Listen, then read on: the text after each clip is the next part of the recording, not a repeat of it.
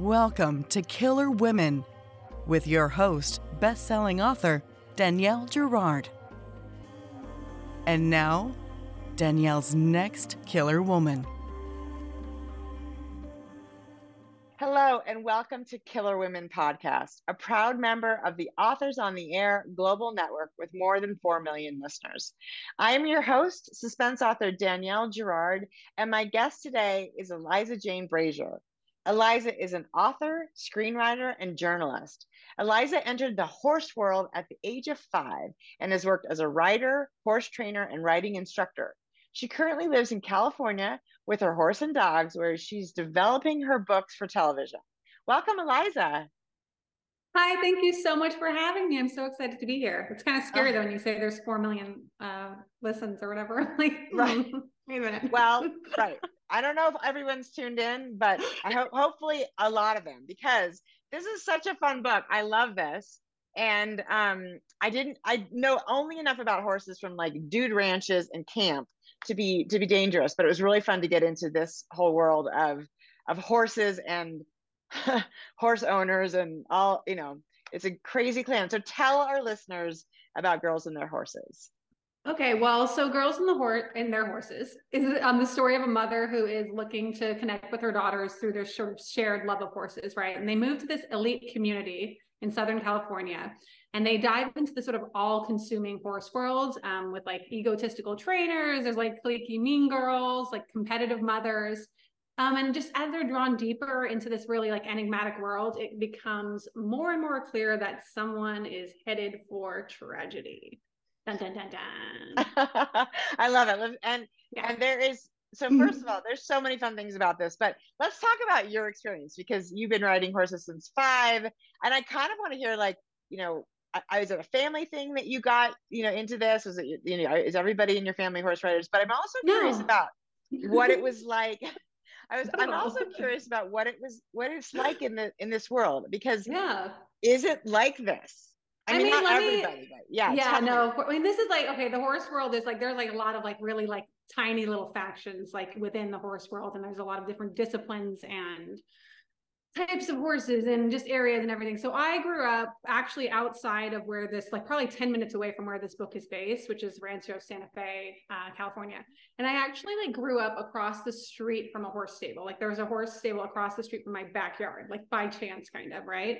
And then I guess my grandfather also worked in the horse racing world, but he was in the betting side. So not like actually with horses. So that's like my only kind of, I guess, the reason I started riding is because of like proximity, you know? Yeah. But I just got super into it, like as a kid, and I started working at the horse stable when I was really young. So there's like a common thing that's called like a working student, where you're sort of like a volunteer at the horse stable, and it's like free childcare for parents. Yeah. And it's like, right. You know, I got to be around horses. So I loved it. So I basically like lived at the barn as a kid. Like I would be there like from the end of school until dark. And then like on the weekend, you know, it was closed on Sunday, but all day Saturday, had like my groups of friends and everything that we were just obsessed with horses. And then, you know, when I went off to college and everything, I stopped riding, and I actually stopped riding for like 10 years because I moved to London. I could not even afford like to look at a horse. I mean, the problem, I guess, with the horse industry is that it's really inaccessible. So it's like, if you can't afford to have your own horse, your only really way to be around horses is to work in the industry. So after my husband died, I went actually to a dude ranch in Utah, like with my family, like by kind of just, you know, just for like a family reunion. And they had horses, and I got to like, I went and rode and did like the morning roundup and all this kind of stuff. And I just really reconnected with it. And I was like, you know what, like, this is what I want to be doing. Like, I feel like I could like, this was like, I felt like this was where my life was like kind of pointing me to try to find like kind of some sense of like happiness and sort of, you know, all that. So I was still living in London, and I started applying to all these dude ranches, and I got a job at this dude ranch in Northern California. And that's actually like ended up being the inspiration for If I Disappear, which was like my first adult novel that came out a few years ago. And then I worked there for a little bit, didn't really work out. So I ended up going and working at a barn in Orange County. And I was actually like, I was teaching, like I did horse camps and riding lessons. And so I would teach like, sort of like the children of like the rich and famous, let's say. And that's kind of where a lot of the inspiration for this book came. And then I also then, I guess, went over to LA and did the same thing in Los Angeles. Yeah, and that's kind of where the germ of like inspiration for this book came, just because I would observe the kind of different dynamics between parents and their children. And like I would, you know, see these parents who had sort of grown up and not had this kind of access to horses, who then would bring their kids and want them to have it. And maybe the kids didn't have necessarily the same dream. And it was just interesting to me because I feel like, I don't think it's like a bad impulse to want your kids to have the things that you never had, and to have this kind of thing that you think is so important and magical and special. But at the same time, as you know, the child, it can become kind of dangerous, you know? Right. So it's interesting. I love, yeah, these kind of questions of like, you know. Well, and it's such a prevalent theme in the book and in the world where, like, you know, parents live vicariously, right? It's like, sure. I mean, this, you know, this woman, she absolutely wants her children to be these fabulous writers. And she has one daughter who's interested, but the mother's interest actually sort of deters her from wanting to ride, right? Because your mother's like in your face all the time. And then the younger daughter is like, not that interested. And there's, you know, the mother pushes them. It is a really, and there's so much interesting things also about this family because they're kind of nouveau riche, right? They weren't, they're not sort of old money, or they're really recently wealthy. And sort of the mom thinks like, okay, well, now that we're wealthy, we can spend this money on, you know, on these incredible horses, and the price tags on these horses, which I'm sure there's horses that cost way more, but the price tags on horses make it a little bit, you know, it's like, do you want to have a home for, or do you want a horse? Yeah. You know? I mean, that is like one thing, like I somewhat inflated because it's hard to predict, I guess, like how the market would go. But I mean, I think hundreds of thousands is super believable. But I also do feel like I was like, well, you know, it's totally possible that the trainer would also inflate the price, just knowing how much money they have and how right. little they know. But then at the same time, like for you to find a horse that could do like compete at the top levels and then also like carry around some little, you know, kid who doesn't know what she's doing. I mean, that horse would be worth $1 million. Like, I don't even know if it exists. Yeah, exactly. Right. It's, I mean, and, anyway, that is so interesting. I mean, so in the, you know, there's a lot about this book is also about sort of the impact of money. Right. And I think that's something you sounds like you've had some experience with in your real life, and sort of the way it changes relationships, not just the, you know, the kids, but also like the parents. And the parents, you know, the Parker parents are also dealing with some, you know, some difficulty. And so Heather, the mom, is sort of reflects on the fact that this money is both a blessing and a curse.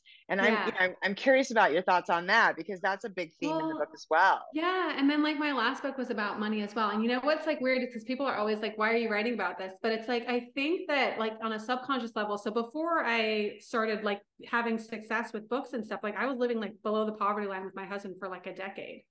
And then like, I have made a lot of money through this. Like, I mean, I obviously I'm not a freaking millionaire or a billionaire, but like compared to where I was, like I'm, you know, it's like, to me, it's crazy. And I think that I'm really uncomfortable with it. And I feel like that's why I'm always writing about it, almost like that it's like a horror thing, because it is really weird to go from like, and especially like I was in my 20s, like that's such like a kind of time that establishes like how you view the world.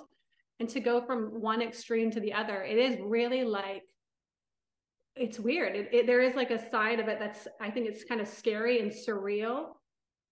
You know, so I think that's what draws me into it. And I feel like, because I was wondering, I'm like, why do I keep writing? Do I not like having money? Like, what's happening? Well, I noticed that because you know your last book, Good Rich People, is very, you know, it does have it has that similar theme. But I think there's something about that it's really interesting. I think even when you have money, if you haven't had money, there's the fear of not having money again, and it's such a weird asset, right? Like, and especially, I mean, as a writer, my God, like.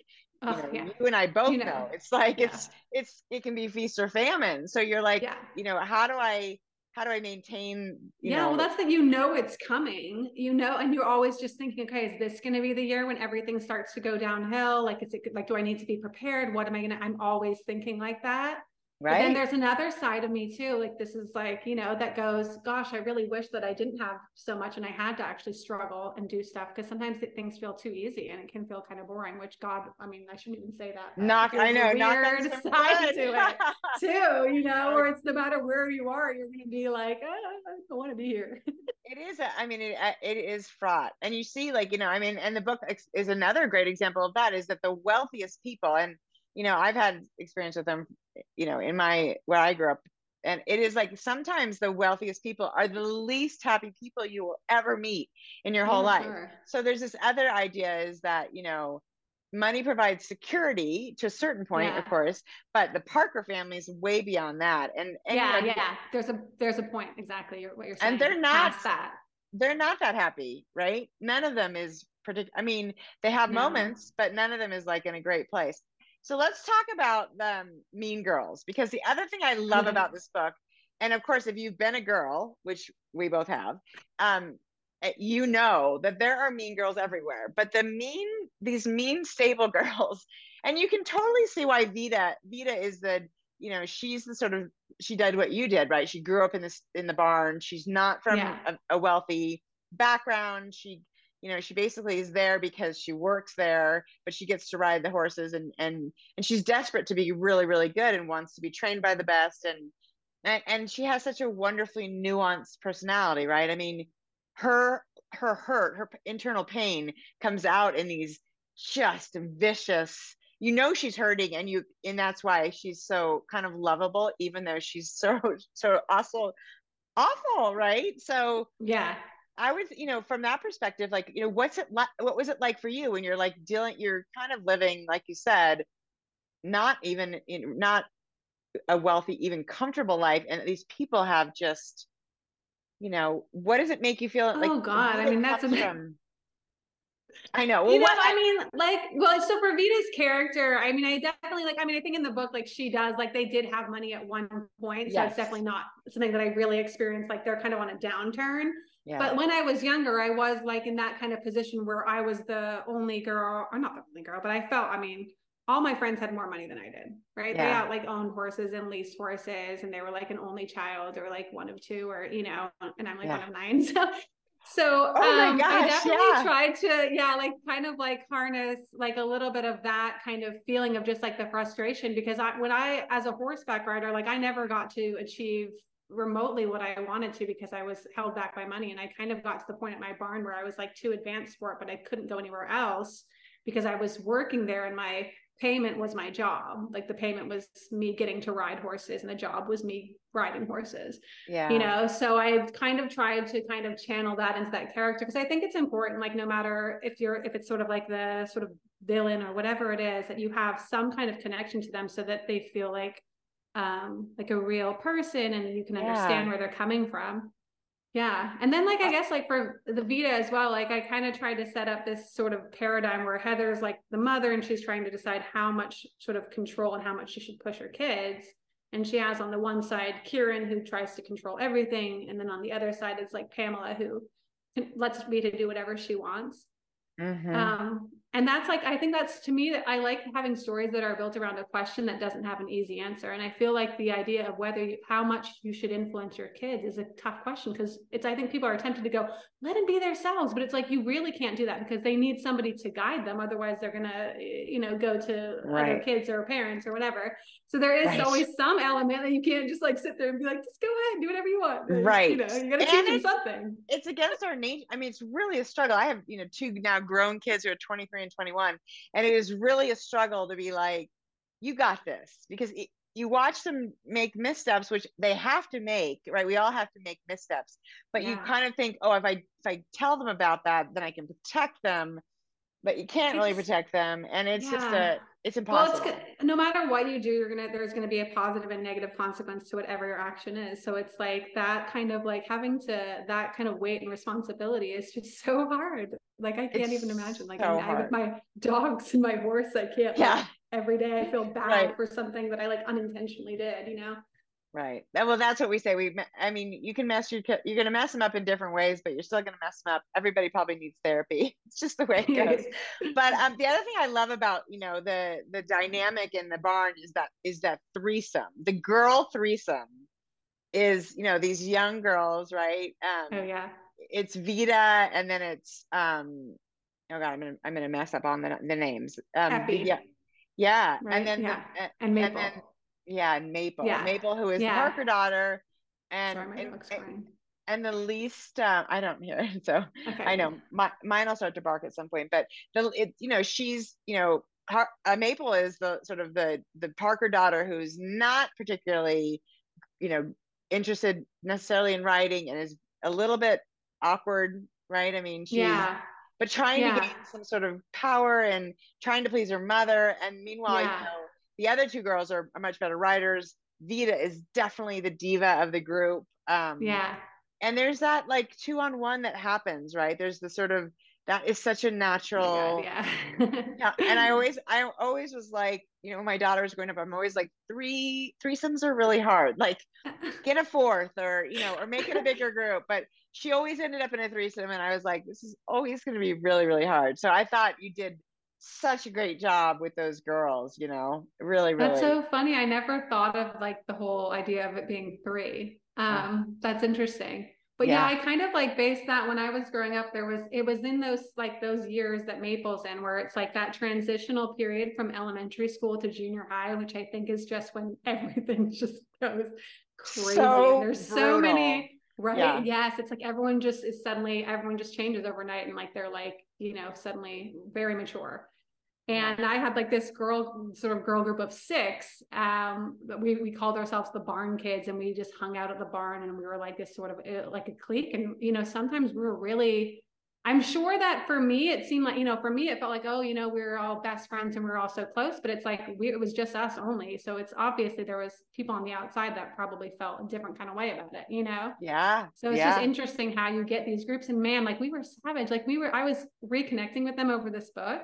And my friend like posted this drawing that one of us had made for the other girl, and it had pictures of all of us and listed all of what our faults were, I guess. So it was like Eliza has big ears, like X has this. It was like, dang, like God, harsh. That is so harsh, right? Yeah. It's like we thought, and it's a joke, like we thought it was funny at the time, I guess, but really it was like trying to like freaking, I don't know, sort of destabilize people. It's a power move, right? I mean, it's whoever, you never want anybody to be too confident, because then you feel less confident. It's just a mess. And I really think it's interesting to read about, young women looking back and being like, wow, that was a brutal time. And it is a brutal, brutal time. So I really appreciate that. And, I think it's so interesting too, that you talk about, like you said, that horse racing really has this incredible barrier to entry. You can only get so far unless you find, and it doesn't sound like, there's not like maybe there's scholarships available for kids who, but there's, I think that the internet has changed so much of what everything is. And I think now there's more like accessibility, but like I said, like this, okay. So in my sort of view of the horse industry, it's like, a lot of it relies on people who are like willing to, who just for the sake of being able to be around a horse are going to work for minimum wage, not have lunches, work like around the clock, just be around horses. So it's like, you can have opportunities where you can go be an intern for a trainer or something like that.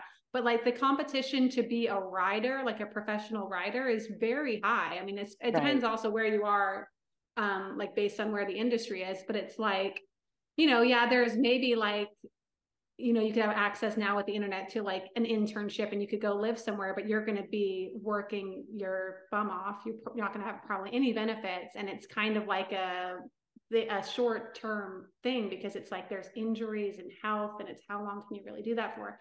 And then I also feel like, where I live in Southern California, like a lot of the barns, like the barn that I grew up riding at is closed down. Like a lot of the barns that made stuff more accessible are closing down. And then you can see some money going into like the higher level of the sport, but that's a very different thing, Right. So it is kind of sad to me, the way that I think that the equestrian sort of like, I guess like lifestyle is sort of diminishing and becoming, I think, less accessible in a lot of ways. Yeah. Too. Yeah. I mean, it's sort of like, for a long time, we talked about that with golf, like golf was because of the club fees and all that stuff, but this is like golf on steroids because good Lord, it's similar though. Yeah. Like, it's this, the access is really, really hard. And it does sound like, I mean, I remember when we had gone, I've been to my family, my dad loved to ride horses, and we would used to go to a dude ranch in Wyoming, and you'd meet the wranglers and the crew that worked there, and they they loved those horses, and but it was so super seasonal. I mean, you're only there for this amount of time. It's just and then what do you do in the winter? I mean, it's a really hard life. And obviously we have a lot of rodeo. I'm in Montana, so a lot of rodeo folks too. Same thing, right? I mean, that's a real, and talk about injuries. I'm sure, I mean, I'm not going to say there's more injuries in rodeo than equestrian, but it seems like I've seen some of those guys fall and think, oh my God, I don't know how they're going to get back up. It's a brutal business. So I have to ask, because I did not know you were one of 9. So that is so interesting to me. So it says, doesn't sound like all of your family was writers. You kind of got into it. Where do you fall on the line? I am the oldest girl and the 4th child. Okay. And a couple of my sisters rode here. Like, they took a few lessons here and there. And I think they did some, like in college, they had like a horse class and stuff, but none of them are really into it. Like you are, I would say. Yeah. Are there other writers among you? My sister-in-law is a really successful writer. Kirsten White. Okay. That is so funny. I love that. Well, that's a lot of children. Your mom is a brave, brave lady. I love that. My mom, she likes to be doing stuff. She likes to be busy, man. So she made herself as busy as possible. She did. And how far apart are you start to finish? Well, it was over 10 years. So a child every year, and then there's twins at the end. And then now, because we're older, and so my family's Mormon, a lot of them are married and with children, so I think that they have 25 maybe grandkids on wow. Well, a lot of babysitting. That's fun. I mean, as long as your mom likes chaos and busyness, she set herself up for that. So tell me, I want to talk a little bit about your process. Are you somebody who plans out a book, outlines it? Are you a pantser? I honestly find when I outline, I feel like the writing feels really dead and forced, and it just doesn't pass muster, basically. I just get turned around. Totally. So, I feel like it depends on the story, what works and what doesn't. I honestly I'm trying to find stories that I feel have a plot baked into them, so that it makes it a little bit easier for me to kind of know where I'm supposed to go. I mean, I always have a general arc, but this book I completely rewrote. That's her wagging tail hitting the desk. Sorry. You're fine. This book I completely rewrote. We went through so many edits. I can't even this was probably the most intense writing process I've ever been through. Oh my God. She's so cute. I almost feel like we should get a horse in the house too, so we can get the full picture of what it's like to be Eliza. Here's my vacuum. But okay. So that's interesting. So you wrote it, and then it was an editorial letter. So, I mean, my poor editor. So, okay, I'll explain it. Now, looking back, I feel like I can kind of see what went wrong so much better. But okay, so I sold this book on 3 chapters and a pitch, right? And so I wanted to make the most possible happen in those 3 chapters so they'd buy the book. Right. So in the original version, someone died in the first 3 chapters, 2 people had sex, it was just a lot. Right. And so then I'm trying to make the book work with that beginning, because you think that's what they bought, which is such a dumb, don't think that way. As long as you make it better, it's fine, but it's hard to take that kind of risk to change something. Of course. So I'm trying to make this book work, but when so much happened at the beginning, and then I fast forwarded 2 years, it was impossible to keep the tension. And it felt just almost and when someone dies at the beginning, it's a grief book, which is really hard as a thriller. Yeah. And then it was also the mystery's cold. So, and I didn't want to write a mystery really. So I had really like put myself in this position that was bad. So we were going back and forth trying to make this work, kind of going in circles. And it got to the point where I was like, okay, I know they're not happy with it because they keep turning it back to me. And now I'm not even kind of, I was like, I don't even really like the direction this is going. So I had this total freak out, was like, you know, talking to all my author friends, like, what do I do? Like, I don't want to put out a book I don't want. Like, it was just like, I'm going to lose my career. Everything's over. Like, I'm very dramatic.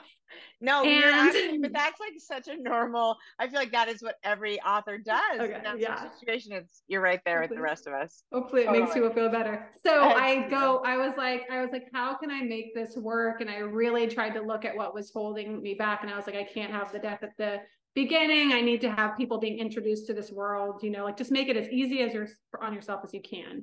Yeah. And so then I wrote like 10,000 words, sent it to my editor. And I was like in such a state of like lunacy that I was like, oh, you gave me 6 weeks to kind of do these edits. So I thought it'll probably take me 2 weeks to do those. So the other 4 weeks, I'll just rewrite the book and you can decide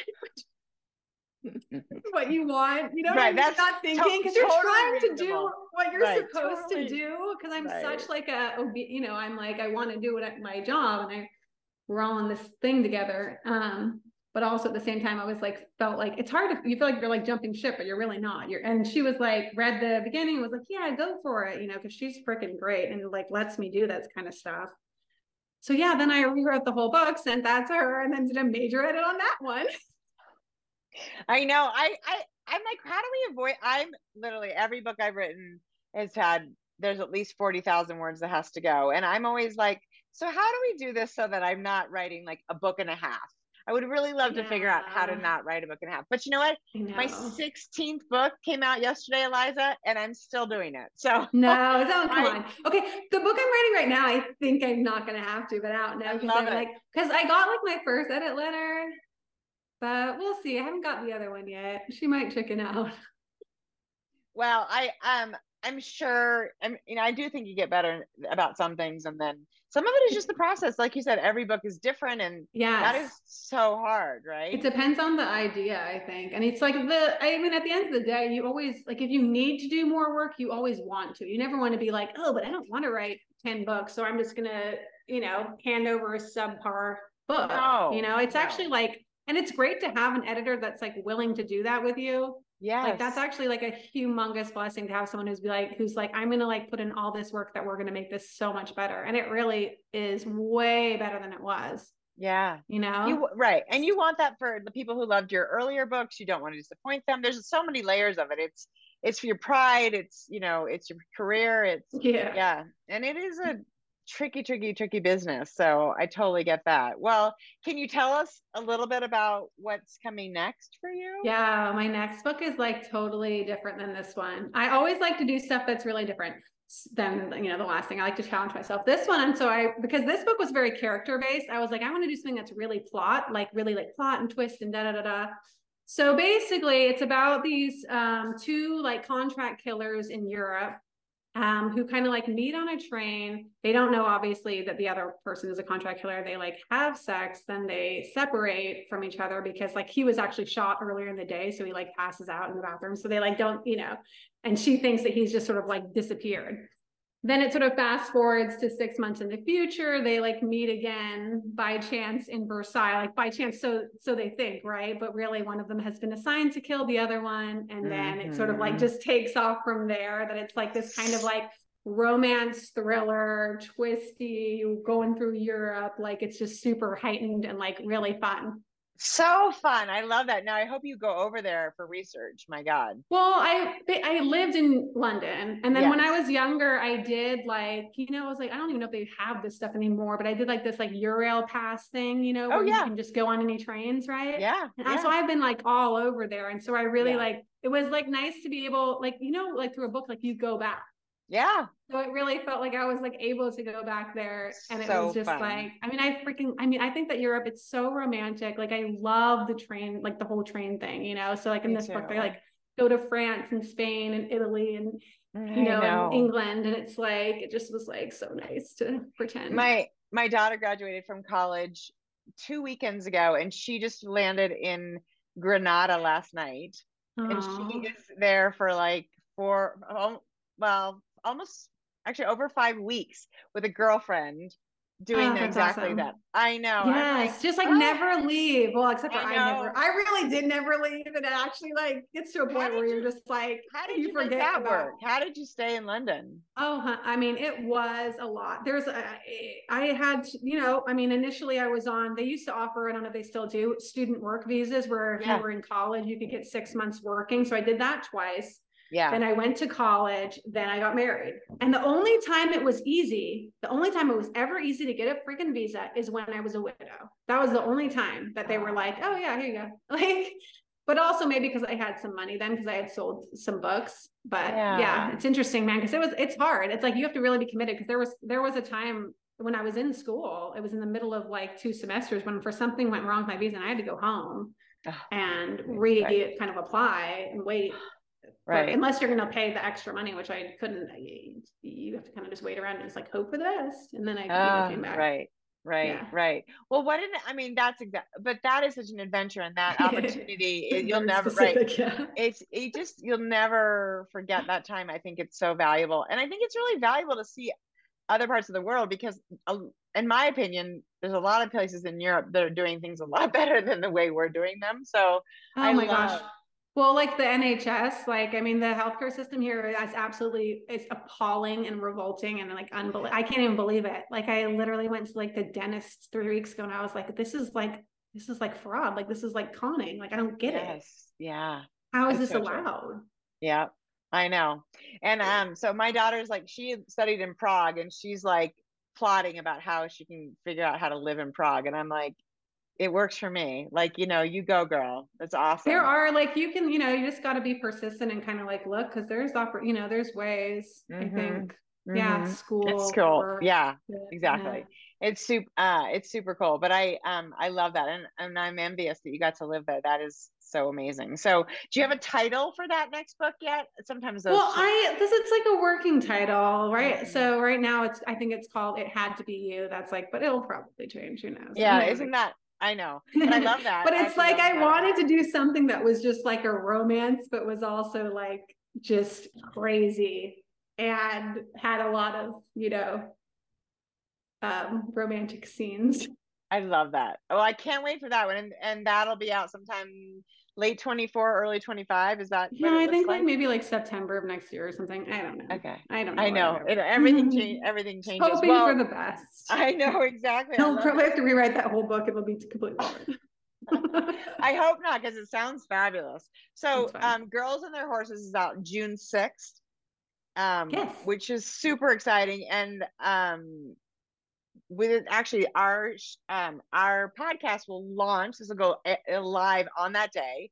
So today is the day as you're listening to this, that Eliza's new book is out, Girls and Their Horses. And it is super fun. I mean, I think, I love to read a book where I'm so engrossed in the world that I don't know anything about, that it just adds a whole nother layer to sort of the fun page turningness of the book, which probably isn't a word, and I'm a writer, so that's bad. But anyway, so thank you so much for joining us today, Eliza. It was so fun to talk to you. I loved your book. I'm looking forward to the It Had to Be You, or whatever that is. Yeah, whatever happens. Whatever it's called in the future. I love the idea of and who doesn't love to read about assassins? That's super fun. God, yes. I wanted to do the craziest thing I possibly could, so it's over the top, but so fun. Thank you so much. Absolutely. It was great. Great to have you here. So fun to hear about your stories and all. And for those of you listening, this is Killer Women with Eliza Jane Brazier and her latest book, Girls and Their Horses, which is her third book. Right? Third? Is this 3 or 4? Yeah, third adult novel. Yeah. Third adult novel. And if you missed Good Rich People, that was the one that came before that. And that's also a fabulous one. I've read those two. I missed the first one, but I'm gonna have to go back. So and then we will see you next time. Thank you for joining us. Bye. Thank you so much.